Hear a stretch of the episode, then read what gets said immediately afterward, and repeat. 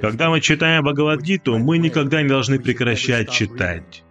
Есть одна цитата из книги Прабхупады, которая гласит, «Вы никогда не должны прекращать читать Бхагавадгиту, даже если вы прочитали все 18 глав.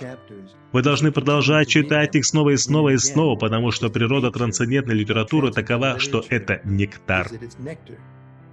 Эти книги наполнены только этим трансцендентным нектаром. Hare Krishna, Hare Krishna, Krishna Krishna, Hare Hare, Hare Rama, Hare Rama, Rama Rama, Hare Hare.